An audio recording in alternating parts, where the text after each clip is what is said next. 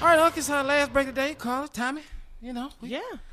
good day good today. one. Good show today, Good man. one, good I one. y'all. A good Man. Tuesday. Uh, Hey, y'all, let me say this right here. My closing remarks, man, I've, uh, they're just so pointed because I, uh, I'm feeling so many things and I, and I, and I feel obligated to say them. But I want to talk about this upcoming election that we have in four months. We are four months away. I wish and I want black people to understand how important you are. This thing that these young people are out here pushing, Black Lives Matter, is one of the greatest protests I've seen in my lifetime. I said one of them. But I'm old enough to have lived through the civil rights movement, so I was watching Martin Luther King as a child and, and, and admiring him growing up, uh, even after his passing. I patterned a lot of what I did after him. But these young lions that's out there roaring in the streets for Black Lives Matter is one of the most important uh, movements I've seen in a long time, and I congratulate you all on every level of your protest. Black Lives Matters, and the way I want you to look at this, and the way I want to equate this and try to get us to motivate it around this call. Black Lives Matter, and to really make them count and matter, you have to realize that your vote is an important part of your life. So if Black Lives Matter, you have to take into consideration that your vote is an important part of your life. And for too many, and for too many years and too long, we have overlooked the importance of our vote in changing our lives to make our lives matter. Because Black Lives Matter is asking people to change policy. Best way to change policy is with your vote.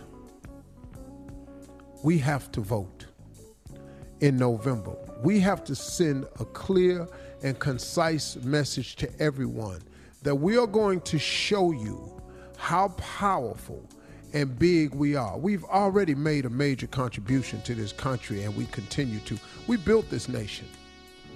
If it was not for slavery, this nation would not be what it is. I'm just going to tell you the truth. Black people, on the backs of black people, built this nation. We are a major contributor to the fiber of this country. Don't you think for a moment that we're not. Because I'm going to tell you something. A lot of money that's being made today was made because of the free labor that was produced by Africans that allowed people to take their money and invest it into other things tobacco, ketchup, mayonnaise, automobile parts, uh, clothing. It goes on and on and on and on and on. The businesses that they were able to open and extend and extend to their families now because of the free labor that they had from the backs of Africans. That's us. That's us. We made this country.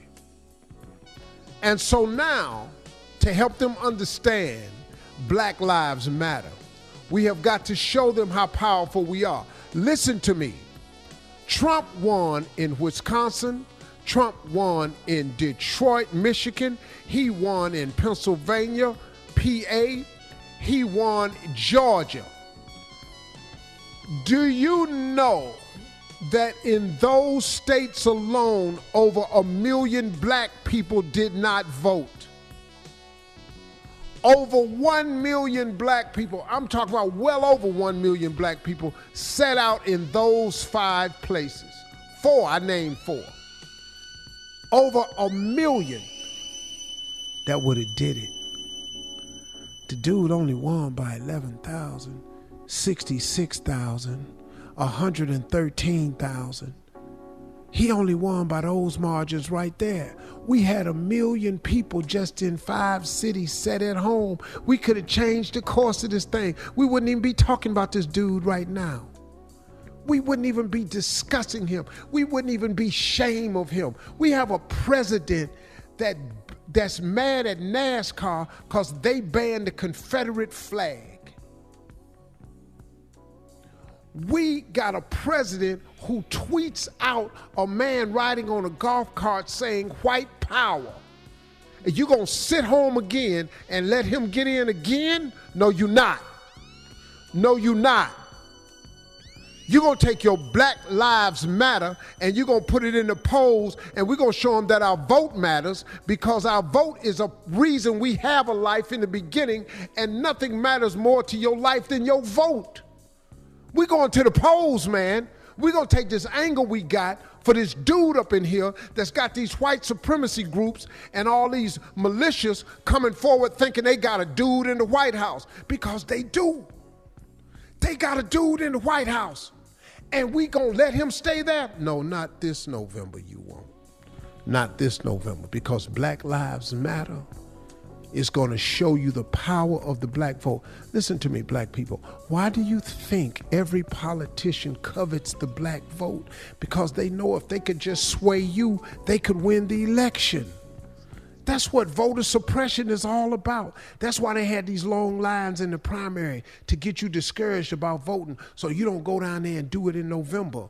No, no, we're going to get in line. I'm passing out water. I'm passing out chairs. I'm going to have it all over the country. I'm passing out water and chairs. We're going to sit in line until we vote you out. You will not be president again. I'm tired of traveling around the country trying to explain this dude. I've never been more ashamed of a president in my life. I wasn't ashamed of Bush. Reagan, none of them. This one right here, shame on America. And we're going to vote him out. Black Lives Matter because your vote matters more. Yes, sir. Yes, sir.